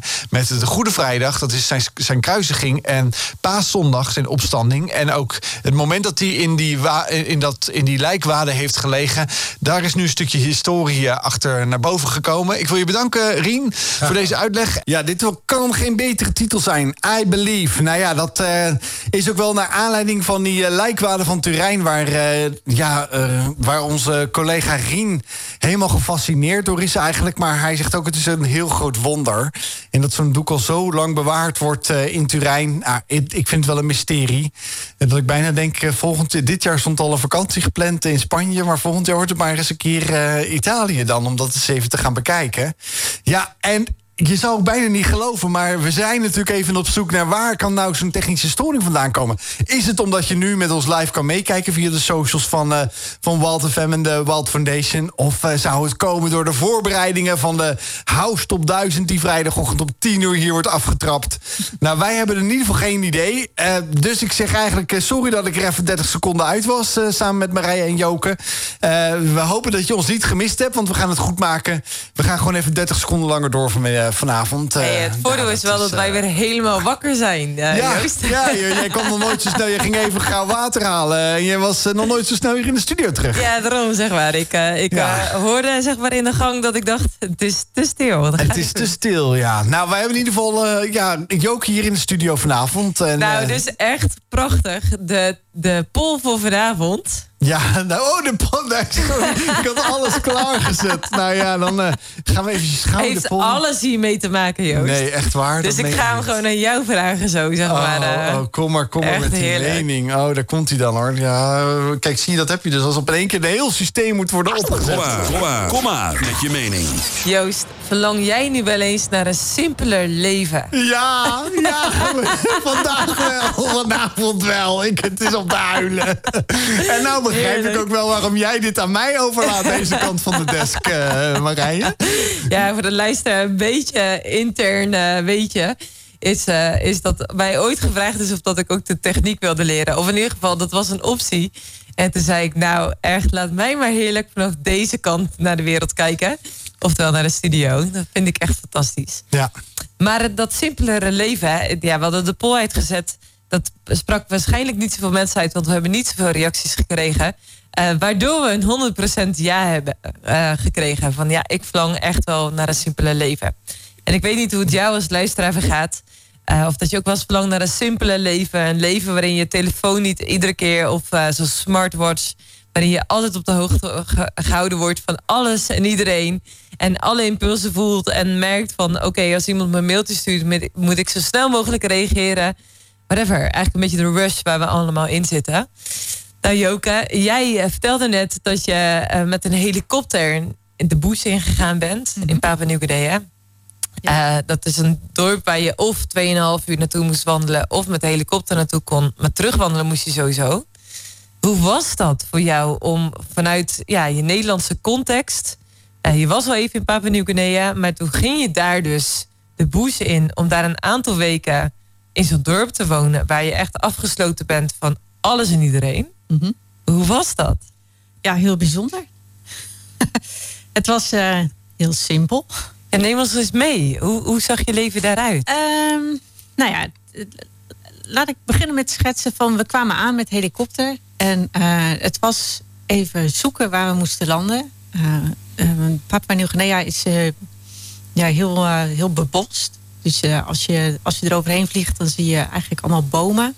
Uh, en niet kaal. Als het kaal is, dan is, dat, is daar vaak een landverschuiving geweest door, door een aardbeving. Uh, maar het is heel erg bebost. Dus we moesten heel erg uh, ja, goed kijken van waar is ook alweer dat dorp. Want het was moeilijk te vinden. Uh, en je gaat dan kijken naar herkenningstekens. En uiteindelijk zijn we dan daar, daar, daar geland. En dan land je op een, uh, een voetbalveldje. een beetje improvisorisch aangelegd. Gewoon een, een zandvlakte is dat. Niet zo heel erg groot. Dus niet, niet de officiële afmetingen van een voetbalveld. Belangen na niet. Um, nou, daarnaast stroomt een riviertje. En het dorp was verdeeld in, uh, in twee gedeelten. Het uh, onderste gedeelte en het bovenste gedeelte. En die rivier was dan de scheidslijn. En wij landden in het onderste gedeelte. Nou, dan uh, kom je daar dus aan. En als je daar als, uh, nou, in mijn geval, vreemdeling aankomt... dan word je altijd heel hartelijk welkom geheten. Dus de hele ceremonie. Mensen hadden zich in uh, traditionele kleding gehuld. Uh, we kregen ook meteen modder in onze gezichten gesmeten. Hè? Echt waar? Nou, welkom, welkom dan. In Nederland is het met modder smijten betekent dat ja. niet zoveel goed. Ja, ja, ja. Nou, daar is het eigenlijk een eerbetoon. Want het betekent dat je, dat je één bent met, uh, met die mensen. En ja, de, de aarde, uh, dat, dat is van hen. Dus zij smeren eigenlijk een stukje van hun aarde op jou. En uh, nou ja, zo dan krijg je, je dus een soort van ereteken. Ik was daar totaal niet op voorbereid. Oh. Dus ik, ik stapte de helikopter uit en flatsch op mijn wang. En uh, nou ja, ik ben een brildrager, dus mijn bril zat ook meteen onder de modder. Oh, oh, oh, ik zie het al helemaal voor me. Echt, je, je hebt al een beetje redelijke rough uh, landing, zou ik maar zeggen. Je bent al aan het zoeken. En ja, dan uh, ja, ja. keek ze ja, dan sta je wel gelijk met je voet in de klei. Hoppa. Ja, absoluut. Ja. absoluut ja. Nou ja, daarna dan uh, word je helemaal ondergedompeld in dat, dat hele leven. En ik ging met... Uh, Met mijn huisgenoot, dat was een Amerikaanse. Nou ja, dan, ik, ik kon dus op dat moment, vanaf dat moment gewoon geen woord Nederlands meer praten. Want er was niemand die mij verstond. Uh, dus het was of in het Engels of in de handelstaal, Tok Pisin. En de taal van het dorp sprak ik niet. Uh, dus ja, dat, dat gaat dan een beetje met handen en voeten. En daar word je best wel moe van. Uh, wij werden naar ons huis geleid. Uh, dat, uh, de huizen daar zijn totaal niet te vergelijken met hier. Uh, het is een aardbevingsgebied. Dus de, de huizen zijn ook aardbevingsproef gebouwd. Wat betekent dat ze vaak op palen gebouwd zijn. Uh, want dan, ja, dan schudt het wel heen en weer. Maar dan uh, storten ze niet in. Dan zijn ze, Echt, flexi- ja, dan zijn ze flexibeler. Mm. En het, het, is zelfs zo, ja, het is zelfs zo dat... Uh, Dat ze bij voorkeur geen spijkers gebruiken. Want spijkers, dat, dat, dat kan de hele boel instorten. Dus zij hebben zo'n constructie bedacht. Um, ja, dat ze dus van hout hun huizen bouwen. En, en dat blijft dan ook staan. Vraag me niet hoe, maar... Ja. Nou, dat is wel geavanceerd bouwwerkje. Daar hebben we dus, ja, behalve in Groningen in Nederland natuurlijk helemaal geen ervaring nee. mee. Met wat er dan gebeurt. Heb je, heb je ook een aardbeving meegemaakt? Oh, meer dan één. ja, dit, dit, dit is, het land ligt op de ring van vuur. En dat wist ik. Uh, en ik kwam uh, aan in Papua-Nieuw-Guinea. En meteen die week daarna had ik uh, een forse aardbeving te pakken. Ik weet nog dat ik midden in de nacht wakker werd. En echt lag te schudden in mijn bed. En dat ik dacht, oké, okay, dit is dus zo'n aardbeving. Dat was niet van het lachen? Nee, nee, nee, nee, nee. En ook niet van een jetlag. Ik, uh, ik was daar eigenlijk een beetje overheen. En ik begon een beetje te slapen. En uh, nou ja, toen werd ik dus wakker geschud. En toen kreeg ik al van die paniekberichtjes van uh, Nederlanders. Van, oh, dit is niet zoals het normaal is, hoor. Ja, ik had totaal geen referentiekader, dus dat wist ik niet. Maar, maar dit was dus extreem. Ja, ja, maar gaandeweg dan weet je wel van uh, wat een aardbeving is. Kijk, als je een lichte hebt, is het een beetje vergelijkbaar met... Uh, Nou, als er een zware vrachtwagen door je, door je straat rijdt... Dan, uh, nou, dan voel je dat eigenlijk ook een beetje schudden. Ja. En daar is het een beetje mee te vergelijken. En dat is dan echt een lichte aardbeving. En, en wat, wat, uh, wat vond je het fijnste aan die tijd in de Rainbow? Um, ja, weet je, het, het is zo, zo back to the basics. Um, we hadden bijvoorbeeld geen, uh, geen toilet, geen douche. Uh, dus, dus dat gaat allemaal op een heel andere manier... Uh, geen elektriciteit. Uh, het is daar om zes uur donker. Echt donker. Donker, donker. uh, ja, dan... Het, het leven is daar gewoon heel anders. Het ritme is heel anders. Maar je bent veel meer op elkaar gericht. Op de relatie. En dat is best heel erg goed voor je. Ik, ik ben zo ontzettend tot rust gekomen in dat dorp. Uh, terwijl het voor mij heel intensief was. Want uh, qua taal moest ik ontzettend mijn best doen om het allemaal te volgen. Um, maar... Ja, toch dat, dat uh, simpele leven. We hadden geen bereik met onze telefoon. We hadden wel een satelliettelefoon bij ons voor noodgevallen. Um, ja, laat staan dat je internet hebt. Dat heb je helemaal niet. Het is echt een soort van retraite bijna. ja. Nou ja, ik denk dat als mensen denken... ik verlang wel eens naar het simpele leven... dat je eigenlijk wel kunt verlangen naar zo'n plek... waar je dus heel veel dingen niet meer moet... Mm-hmm. en je eigenlijk dus weer terug naar de basis ja. gaat... waarin je dus juist elkaar nodig hebt... en in verbinding staat met elkaar. Ja. Uh, en dus echt even echt in de rust komt. Ja, maar het is wel heel erg wennen hoor. Ik weet dat ik halverwege even zo, zo'n dipje had. Uh, en dat ik echt zoiets had, laat me met rust, laat me alleen. Ik, even geen gezeur aan mijn hoofd. En daarna was ik er overheen. En uh, ja, toen was het prima. Dan pas je je aan aan het ritme. Maar ja, je moet wel even, even ontwennen, zeg ja. maar. Ja. Ja. Hey, en, en zijn er dingen die je daar geleerd hebt die je vandaag de dag nog steeds toepast in je leven? Um, ik denk vooral op het gebied van, uh, van koken. Verrassend genoeg, want we hadden het uh, daar eerder al over, uh, buiten de uitvinding om. Um, ja, de, de, de Papua-Nieuw-Guineese keuken stelt eigenlijk niet zo heel erg veel voor.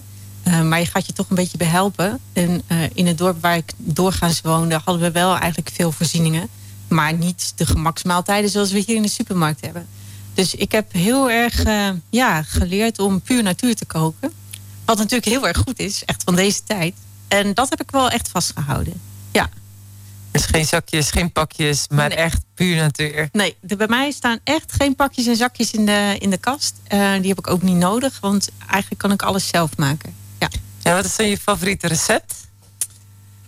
Is dat iets uit Papua-Nieuw-Guinea? Mm, nou ja, wat je daar eet, dat, uh, nou, als we het hebben over dat dorp waar ik zat, uh, daar is de enige maaltijd een, een soort van aardappel. Ze noemen het daar kaukau. En uh, dat is een beetje vergelijkbaar met de zoete aardappel, maar niet die zoete smaak. Het is een hele droge aardappel. En dan moet je je voorstellen dat je dat eet voor je ontbijt, voor je lunch en voor je avondeten. Uh, dus er is heel weinig variatie. Wat wel leuk was, uh, bij hele bijzondere gelegenheden, dan uh, deden ze een moemoe. En een moemoe, dat is een, uh, een soort van kookput. Ze uh, graven een gat in de grond. Ja. En daar gaat dan al het eten in. Dus uh, stoken ze een vuurtje en dan laag eroverheen. En dan groente, vlees en dat dekken ze dan helemaal af. En dat gaat dan zeg maar een paar uur door, een uur of drie, vier. En als je dan de put opent, dan is alles gaar. En dat is wel heel erg lekker. Ja, dat ik, ik weet dat ik, uh, ik ben ook wel eens hierin uh, niet zo afgelegen geweest, maar wel uh, dat, er, dat er echt een feest van wordt ja. gemaakt. Dat is echt een, een hoogtepunt, ook zelfs voor de dorpelingen. Ja, dat klopt. Het en, is en die traditie die er is, dat, uh, dat is echt ook een eerbetoon hoor. Dat is uh, heel bijzonder. Ja. Het is ook wel bijzonder, bij dat laatste over uh, hoe, hoe dat wij hier eigenlijk alles hebben. Ik, ben, ik hoop volgend jaar, volgend jaar, volgend jaar, de volgende week hoop ik zesendertig jaar te worden. En uh, uh, dat mensen me vragen, wat wil je dan hebben? En dat ik echt denk, ik zou echt... Ik heb alles wat ik me wens. Gewoon, ja, ik heb dan wat dingen die ik gebruik en die ik prettig vind. Maar voor de rest, ik heb gewoon helemaal niks nodig. Maar dat betekent dus ook dat je... Uh, omdat je dus alles tot je beschikking hebt... eigenlijk niet geniet van de hele kleine dingen die dan al bijzonder zijn. Terwijl als je elke dag dus droge aardappel eet... en je gaat dan zo'n uh, moemoe... Mm-hmm. Hoe je dat zei? Ja, ja, ja. Zeg maar eten. Ja, dan is het natuurlijk een groot feest. Als je één zo gaat koken. En twee dan dus vlees en groente eet. Ja, ja dat moet waanzinnig zijn volgens mij. De smaaksensatie ten top. Ja, dat klopt. Ja, ja. En, en nu, nu is het natuurlijk onderweg terug naar de bonenwereld nog wat gebeurd. Mm-hmm. Die reis ging niet zonder slag of stoot. Nee. Je luistert hier live vanuit uh, de studio. We zijn in gesprek met uh, Joke Kreijkers, uh, collega van uh, Transworld Radio T W R. En uh, zij zat uh, net voor de muziek te vertellen over haar avontuur in een uh, dorpje waar ze eigenlijk uh, van alles afgesloten was, wat haar ook wel rust gegeven heeft. Een mooi, uh, mo- eigenlijk een mooi iets wat ze nog steeds toepast. En dat is uh, nou ja, naturel koken met de dingen die er zijn. Geen pakjes, geen zakjes in de keuken, maar heerlijk genieten van, de, van alles wat je van de natuur krijgt, uh, van het voedsel. Maar uh, ja, toen uh, had ze ook gezegd... de heenreis gingen wij met, uh, met de helikopter, lekker makkelijk... en terug uh, gaan wij uh, lopen, tweeënhalve dag. Lopen, ja. Eff, even lopen. Eff, uh, dat is, geen, uh, is dat zo'n mooie, uh, mooie stoep zoals in Nederland, Joke? Of een mooie asfaltweg? Wel, nee. Zijn er nog wilde dieren daar? Ja, zeker. Ja, ja, ja. Oh jee. Ja. Ik ja, dat ga me steeds meer zorgen maken. Ik dacht echt wegrestaurant onderweg. En, uh... Wegrestaurant onderweg? Nee joh. Nee, nee, nee. Oh. Totaal niet. Oh jee, ik ga, ik ga steeds meer zorgen maken. Het enige wat ik zie is uh, lianen en uh, varens en hoge bomen. En een slangetje en, of zo. Een soort van... Geen oh, waterslang, een maar... vogels. Nou, die heb je misschien ook nog wel waterslangen. Oh ja, dat is waar, ja. Oei, oei, oei. Maar uh, vertel eens, hoe was dat? Ja, dat was heel bijzonder.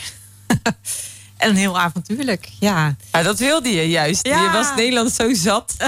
Dus je dacht, ik zoek het avontuur op. Nee, ik ga naar Papua-Nieuw-Guinea. Ik ga dat doen, maar ja, nee, het was, uh, ik zou het niet graag gemist hebben. Het was, het was echt wel heel bijzonder. Uh, ja, we gingen gelukkig met, uh, met een aantal mensen uit het dorp uh, die wandeltocht ondernemen. Want ik zou zelf echt de weg niet hebben geweten. En zij weten dat blindelings. En op een gegeven moment is het domweg achter die mensen aanlopen. En sterker nog, uh, ik ging op een gegeven moment ook echt mijn voeten in hun voetstappen zetten. Omdat ik, als ik dat niet deed op sommige stukken, dan gleed ik gewoon echt uit. En zij weten precies waar ze moeten staan. Was het zo modderig? Of, of hoe was het dan? Ja, sommige stukken waren een beetje modderig. Maar ja, het is gewoon lastig lopen. Kijk, de, het is niet, kijk, als je bij ons door het bos loopt, dan heb je mooie paden waar je kunt lopen. Ze zijn lekker breed. Uh, je kunt naast elkaar lopen. Nou, dat is daar absoluut niet het geval. En liep je daar ook op blote voeten? Uh, nee, ik liep op mijn sandalen. Want uh, dit, ja, een hele stuk blote voeten vond ik wel een beetje te veel van het goede. En ik had die steun van mijn sandalen eigenlijk ook onnodig. Ja, maar uh, de, mijn huisgenoot, die uh, Amerikaanse, die heeft de hele weg op blote voeten gelopen. Ja, dat kun je echt niet zo voorstellen gewoon. Ja. Ja, dus zo, uh, zo stoer was ik dan ook weer niet. En dat was, hoe lang moest je wandelen? Hoe lang liep je op een dag? Uh, Ja, we gingen 's ochtends weg en we kwamen... Het eerste stuk was niet zo heel erg lang. Uh, daar hebben we denk ik een half dag over gedaan. En het, uh, de tweede dag hebben we wel echt een hele dag gelopen. En de derde dag ook wel. Ja, ja, en waar kwam je toen uit na drie dagen? Uh, nou, we, uh, we kwamen uh, uit in een, uh, in een dorpje. En uh, we waren al heel, die dag waren we heel vroeg weggegaan. Uh, want ja, midden op de dag wordt het echt heel erg heet. En je hebt voor een deel wel beschutting met de bomen. Maar ja, daarna zit je ook gewoon echt wel in die felle zon. Dus dan wil je echt wel vroeg op pad. Uh, dus we waren al vroeg weggegaan. En um, ja, ik vond het zelf heel erg spannend. Want ik heb een, uh, een probleem met mijn knieën. En er zit een, uh, een ontsteking in. En die gaat gewoon niet weg, dat weet ik. Dus ik, uh, ik hou daar ook wel rekening mee. En ik had ook getraind vooraf. Dat, dat ik echt mijn knie sterker probeerde te maken. Uh, dus voor mij was die laatste dag echt heel erg spannend. Uh, want ik, ik voelde al wel een beetje dat ik begon te zeuren. Dus ik dacht, nou, ik moet het gewoon nog wel net redden. Dus we hadden een eind gelopen. We kwamen in een, in een dorp uit. En uh, toen was de keuze van, uh, gaan we hier overnachten? Of gaan we nog een klein stukje verder? Waar we mogelijk opgepikt kunnen worden door een auto. En dan echt in een bewoonde wereld terechtkomen. Uh, Nou, die Papua-Nieuw-Guinea's zijn heel optimistisch. Uh, dus die zeiden van, nou, het is maar een klein stukje lopen. Maar ik heb inmiddels geleerd dat je ze met de korreltjes uit moet nemen. En dat je minstens uh, de tijd met twee mag... tien keer tien Nou ja, met twee mag vermenigvuldigen. Dus okay. uh, even een stukje lopen is dus een ja. heel stuk lopen. Ja, we moesten nog een uurtje, maar het was, uh, het was ruim twee uur. En het was ook niet zomaar een, een, een bospad. Het was, het was ook echt midden tussen de bomen door... waarbij uh, de wortels ook over het pad kwamen. Dus dat liep best wel heel erg lastig. Plus dat het heel erg naar beneden ging. Nou, als je naar beneden ah ja, gaat... dat is heel zwaar voor je knieën. Dan leg je heel veel gewicht op je knie. Dus uh, ja, voor mij dacht ik dacht echt van... oh, dit en je liep niet met stokken waarschijnlijk? Nee, nee, nee. nee. Ja, ja dat, dat is ook eigenlijk niet heel erg handig daar. Um, Maar ja, ik was dus met mijn Amerikaanse huisgenoot. En Amerikanen, uh, in, in mijn beleving zijn dat echt pieperts. Uh, zij schreeuwden om elk, uh, elk hobbeltje. En maar zij ja, liep ook op mijn blote voeten. Ja, oké, okay, okay, maar zij, zij piepte al heel erg snel. Dus, uh, en ik zei niks, maar ik had wel aangegeven, ik kan nog zo ver. Maar ja, die mensen die met ons meegingen, die dachten van... ah, dat zal me nog meevallen, ze kan wel verder. Maar halverwege die tocht naar beneden, nou... echt, mijn knie begon pijn te doen. En ik dacht, dit ga ik gewoon niet meer redden. En toen hadden die mensen door van... oh, wacht, je hebt echt pijn. Ik zeg, ja, maar dat heb ik de hele tijd al verteld. Maar toen hadden ze pas echt door dat het zo was. Dus uh, vanaf dat moment werd ik trouwens ook met alle zorg omringd. En ze hebben me heel goed geholpen. Maar mijn hoop was gevestigd op dat eindpunt. Want daar zouden we verder gaan met de auto. Alleen dat was dus een probleem. Het eindpunt was geen dorp. Dat was een, een soort van... Uh, ja. hoe moet ik dat nou zeggen, een nederzetting waar ze cacao verzamelden. Dus dat waren eigenlijk een beetje schuren voor de cacao. Uh, geen water, geen stromend water, helemaal geen voorzieningen, helemaal niks. Uh, ja, nog erger dan in het dorp, zeg maar.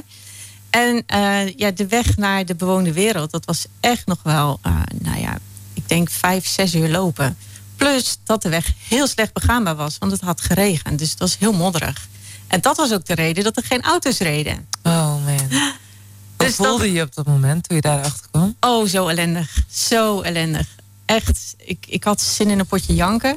Dit, misschien heb ik het ook wel gedaan, maar ik, ik voelde me zo beroerd. Ik denk, nee, nou zitten we hier vast.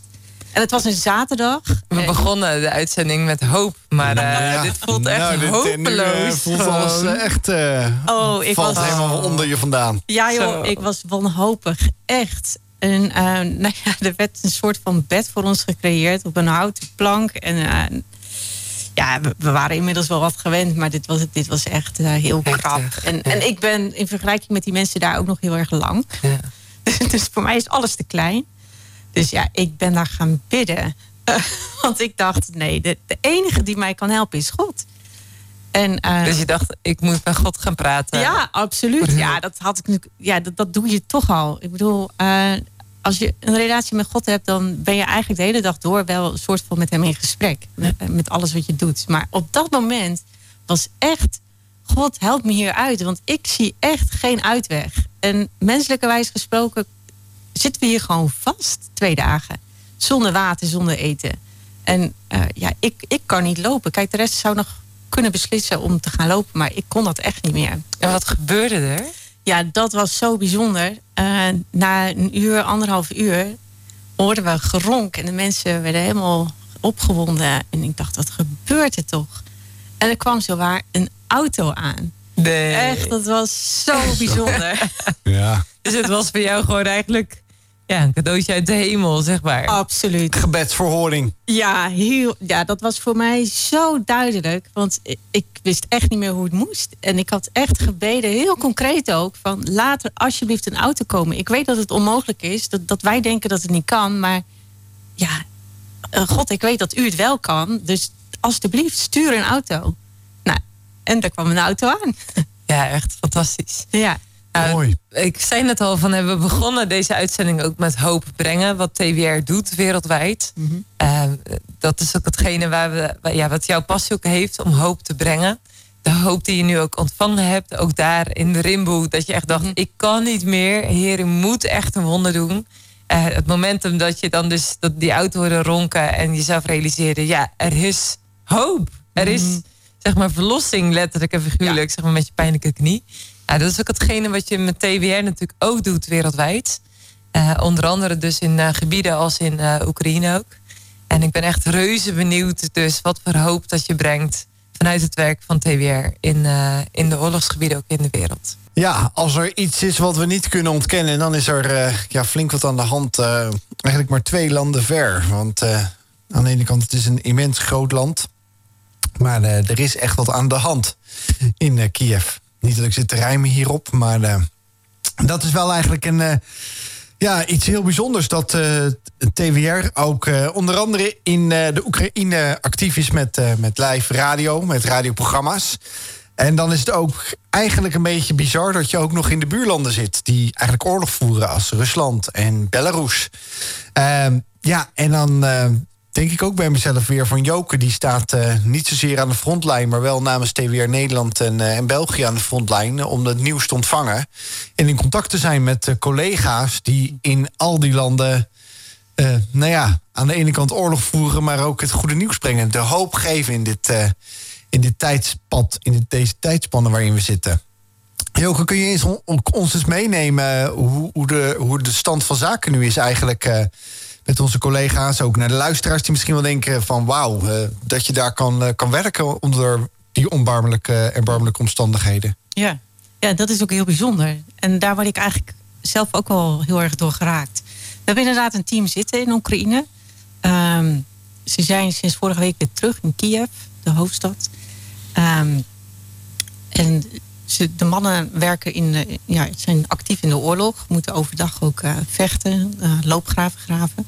Zo. Um, en in hun vrije tijd gaan ze dus programma's maken... om mensen hoop te bieden. Hun medelandgenoten hoop te bieden. En wat mij vooral trof is dat, uh, dat het een weekend rustig was. Weinig beschietingen. Uh, en dat ze zeiden van... oh, nu kunnen we een heleboel programma's alvast opnemen... zodat die uitgezonden kunnen worden. Ik zou denken... oh, nu is het rustig. Nu neem ik even rust. Ga ik naar mijn gezin. Geef ik daar tijd aan. Maar zij zijn zo gedreven om, ja, om hun landgenoten ook de, de boodschap van, uh, van hoop te brengen die er te vinden is in Jezus, dat ze dat zo belangrijk vinden dat ze die programma's ook maken. En ja, dat, dat treft mij wel heel erg. Ja, ik word er ook een beetje stil van dat uh, je overdag uh, loopgraven aan het uh, maken bent, aan het graven bent en s'avonds uh, doorgaat om een boodschap van hoop uh, door te geven. Ja. Die ook wordt uitgezonden heel snel daarna. Ja, ja, ja zeker. Uh, ze zijn actief op uh, social media. Uh, ze hebben bijvoorbeeld een uh, Facebook-kanaal wat heel erg goed wordt bekeken. Dat is, uh, nou ja, vergelijking met het begin van de oorlog, Uh, uh, vier of vijfvoudigd qua volgers. Dus echt, uh, nou ja, tienduizenden bezoekers nu. En er wordt ook heel goed, uh, ja, heel goed naar geluisterd. Er komt ook heel veel reactie op. Mensen hebben daar ook echt behoefte aan. Want ze zitten in zo'n wanhopige situatie. En als je dan uh, ja, bemoedigd wordt door zo'n programma, dat, ja, dat is natuurlijk heel fijn om naar te luisteren. Daar hebben mensen echt wel behoefte aan. Ja, want wat is de, wat is de hoop die gebracht wordt als je situatie niet verandert? Um, vooral dat, dat God erbij is. Want uh, ja, als je gelooft in God, betekent dat niet dat de situatie in één keer verandert. Of dat de oorlog stopt. Dit, dat gaat gewoon door. Maar je, je krijgt daar uh, ja, kracht door. Zeg maar ook um, ja, geestelijke kracht. Je, je, uh, ik bedoel daar vooral mee dat je, je psychisch ook sterk genoeg bent om door te gaan. Want je kunt natuurlijk zo wanhopig worden door alles wat je ziet. En dat, dat gebeurt ook. Want uh, nou ja, ze vertelden dat ze terug zijn gekeerd naar Kiev. Lange reis. Uh, van de ene kant van Oekraïne naar de andere kant. Die nog eens een keer bemoeilijkt werd doordat de wegen kapotgeschoten waren. Maar ja, wat ze onderweg tegenkomen is gewoon onbeschrijfelijk veel leed. En dat doet wat met je. Um, maar zij houden vast aan, uh, ja, aan de vastheid die er is in Jezus. En dat zeggen ze ook. Ze kunnen ons niet kapot maken. En stel dat we sterven, uh, ja, dan, dan is er een betere toekomst voor ons weggelegd. Want onze toekomst ligt bij Jezus.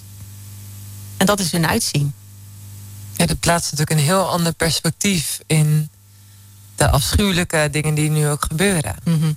En want dat kun je niet zomaar even oplossen. Je kunt niet opeens uh, denken, ik bid en Poetin die uh, is weggezipt, zeg maar. Mm-hmm.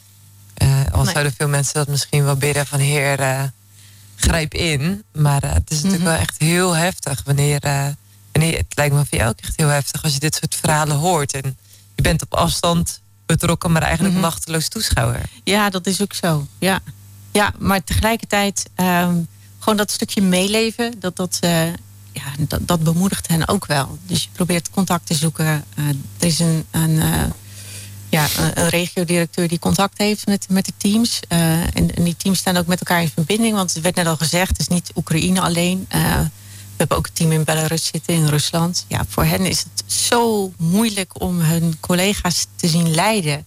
Uh, ja, terwijl zij ook een soort van deel daarvan uitmaken. Dus ze hebben al vrij in het begin een, een, een ja, online sessie opgezet, waar ze samen met elkaar gesproken hebben, met elkaar gebeden hebben ook. En dan is gebed ook wel echt iets wat verenigt. Wat, wat de mensen bijeenbrengt. En, uh... Dus het waren mensen uit Oekraïne en mensen uit Rusland. Ja. Die samen die call hadden ja. en samen gingen bidden. Ja, klopt. Ja. Ja. Dus terwijl dat de landen in oorlog zijn, konden mm-hmm. ze elkaar daarin dus vinden door ja, ja, samen in gesprek te zijn. Maar ook samen ja, met God eigenlijk in gesprek te gaan. Ja, ja. ja en, we, en we zeggen dan ook wel van, Uh, ja, we zijn broers en zussen in het geloof. Dus dat wordt op dat moment ook wel ervaren. Dus de, de collega's uit uh, Rusland, de collega's uit Oekraïne zijn uh, ja, als het ware broers en zussen van elkaar. Dus van één familie. Ja, ja bijzonder hè, dat, dat, uh, dat die eenheid dan komt. Mm-hmm. Ondanks dat, er, uh, dat de landen, hè, de overheden met elkaar in gevecht zijn. Ja. Ja. ja, ik kan me voorstellen dat je als luisteraar denkt, hè, broers en zussen, hoe zit dat? Hoe werkt dat? En dat staat er in, uh, in de Bijbel, in het boek Romeinen, wat geschreven is door Paulus. Uh, en in het boek uh, uh, Korinthe, de eerste brief van Korinthe, schrijft Paulus over dat we met elkaar een lichaam zijn, als het ware. Mm-hmm. Dus dat elk mens wat in Jezus gelooft een onderdeel uitmaakt van het grote lichaam, wat met elkaar in één geheel functioneert, over de hele wereld heen. Uh, door alle eeuwen heen. Uh, dus dat is eigenlijk heel moeilijk om je dat even voor te stellen. Uh, maar dat betekent dus dat ook als mensen in uh, Noord-Korea uh, in God geloven. Of in Rusland, of in Oekraïne, of in China, of in Nederland, of in België, of in waar je dan ook maar verzint, zeg maar. Dat je als het ware dus één familie, je bent aan elkaar verbonden, omdat je met elkaar in hetzelfde God gelooft. Mm-hmm. En dat brengt dus een bepaalde verbroedering, die dus zelfs conflicten, wereldse conflicten, dus overstijgt. Omdat je dus met elkaar erkent, hey, we zijn met elkaar verbonden met God als vader. En wij zijn dus broers en zussen van elkaar. Mooi, hè? Ja. Ja. Nee. Dat is echt heel erg bijzonder. Maar ik kan me voorstellen, als je daar, ja, dat denkt echt van, ja, daar liggen letterlijk de lijken op, op, uh, op de straten. Mm-hmm. Dus de, het leed is zo ontzettend groot. Ook het onrecht wat er aangedaan uh, wordt. En je kunt er zo snel ook nu, misschien ook thuis wel, uh, wrok en woede ervaren voor datgene wat er gebeurt. Het onrecht wat gebeurt, wat nu opeens zo dichtbij komt. Mm. Je hoort wel over oorlogen op andere plekken in de wereld, maar dit komt opeens heel dichtbij. Waardoor het misschien ook wel het veiligheidsgevoel van ons als Nederlanders ook aantast. En dan zeg jij, God is een God van hoop. Mm-hmm. Ja. Ja, daar blijf ik ook bij. Ja, ja, ja. En uh, als je uh, de luisteraar nog iets mee zou willen geven van uh, uh, een uitnodiging. Van hoe ze God zouden mogen ontmoeten. Of hoe dat ze uh, zijn hoop mogen ontvangen. Wat zou je dan tegen een luisteraar willen zeggen? Um, nou, misschien, ik weet niet hoe je ingesteld bent, maar als je houdt van onderzoeken, dan, dan zou je bijvoorbeeld uh, een online Bijbel op kunnen zoeken. En, en gewoon eens even zoeken naar, naar het woordje hoop en wanhoop, misschien wel, als je daarin zit. En kijk nou eens gewoon wat daarover gezegd wordt. Heel praktisch. En uh, ja, laat dat eens tot je doordringen. En dan zie je eigenlijk hoe vaak er hoop gegeven wordt in hopeloze situaties. En hoe, ja, hoe Jezus daarin zo'n constante factor is, die altijd gelijk blijft. En niet verandert, maar dezelfde blijft. En ja, dat vind ik zelf altijd heel erg uh, troostgevend en, en hoopgevend ook. Want hij verandert niet. Het is niet heel grillig dat hij in één keer anders reageert. Maar hij reageert altijd hetzelfde. En dat betekent dus ook dat je altijd bij hem terecht kunt. Wat een prachtige uitnodiging zo. Uh, ja, op een avond vol avontuur. Vol ook uh, hopeloosheid. Maar daarin ook dus een avond vol hoop. Waar we ook zo mee af mogen sluiten. Uh, de missie van, uh, van T W R, van Tran- Transworld Radio. Om juist hoop te brengen over heel de wereld in driehonderd talen. Vanuit honderdzestig verschillende landen. Echt een waanzinnige organisatie die zo ontzettend groot van betekenis is. Ja, dankjewel uh, ook inderdaad om uh, ons te bemoedigen. Ook hier in de studio vanavond. Want ik denk dat we samen bemoedigd zijn met uh, hoopvolle verka- verhalen van elkaar. Uh, van jou ook misschien wel. Dat je zegt van ik heb eigenlijk ook iets, uh, ik wil iets delen. Dat kan altijd via de socials van uh, Wild F M en de Wild Foundation. Of uh, laat eventueel een bericht achter uh, op de WhatsApp van, uh, van Wild F M nul zes drie negen drie negen twee nul vijf nul. Uh, en uh, we luisteren graag naar je. We willen je graag helpen eventueel als dat nodig is. Ook als jij het misschien nu niet ziet zitten. Omdat je denkt van ik hoor veel over hoop, maar mijn leven is hopeloos. Uh, er is altijd hoop, want daar heeft Joke ook vanavond over verteld. En dat het bijzonder is dat die God die ook heel dichtbij is, die, waar we over spraken, die je gewoon kan aanspreken. En dat is gewoon heel eenvoudig. Dat hoeft helemaal niet moeilijk te zijn. En hem uitnodigen waar, op de plek waar jij bent en denkt van ik heb hem nodig. Dan kan je God en Jezus echt om hulp roepen. En hij zal antwoorden. Misschien wel op een uh, onverwachte manier die je niet had verwacht. En daar wil ik ook graag mee afsluiten vanavond. En jullie bedanken. Jou bedankt voor het luisteren. Jou voor jouw input ook, Joke. Het leuke is dat ik je nog beter heb leren kennen dan ik jou kende. Dus uh, dat is alleen maar leuk. Dus uh, hartstikke mooi. En uh, ja, Marije, jij ook weer bedankt uh, voor, uh, voor je enthousiasme, je smile hier, je kundigheid. En uh, nou ja, het is nog maar een paar uur en dan gaat de Wild uh, House Top duizend hier uh, ook weer uh, van start. En ik uh, wens je daarin een hele uh, ja, gave weekend toe, een paasweekend. Kijk ook eens eventjes wat Pasen precies is. Uh, helaas, uh, zondagavond zijn we er niet, want dan is uh, de vierentwintig zeven show van uh, de House Top duizend uh, wordt gedraaid. Maar je kunt morgen de, de podcast uh, luisteren van dit interview. En dat wordt ook gepubliceerd via de website van Wild F M. Volgende week hebben we weer eens een man in de zaal uh, hier uh, op de, de tafel, volgens mij. Of is nee, dat niet zo? Marlies Medema komt volgende oh, maar, maar, oh, en dan, maar dan jij bent daarna, er wel? Die week daarna dan. Ja, vast wel weer. Toch? Maar ik ben er altijd wel. Als de mannenvertegenwoordiger hier. Ja, het is niet altijd de strijd voor Joke, maar soms hebben we wel eens weken achter elkaar. Dat ik denk, van, maar uh, ja, dan zegt zij van, ah, dat valt wel weer mee. Die balans is helemaal weer in orde. Ik, nou. zal, ik, zal, ik zal eens een staartje opmaken, Joost. Ja, dat is goed, Marije. Dan gaan we eens kijken. Nou, maar wij wensen je een hele fijne, mooie avond toe en een goed paasweekend. En uh, ik zeg tot volgende week. Absoluut.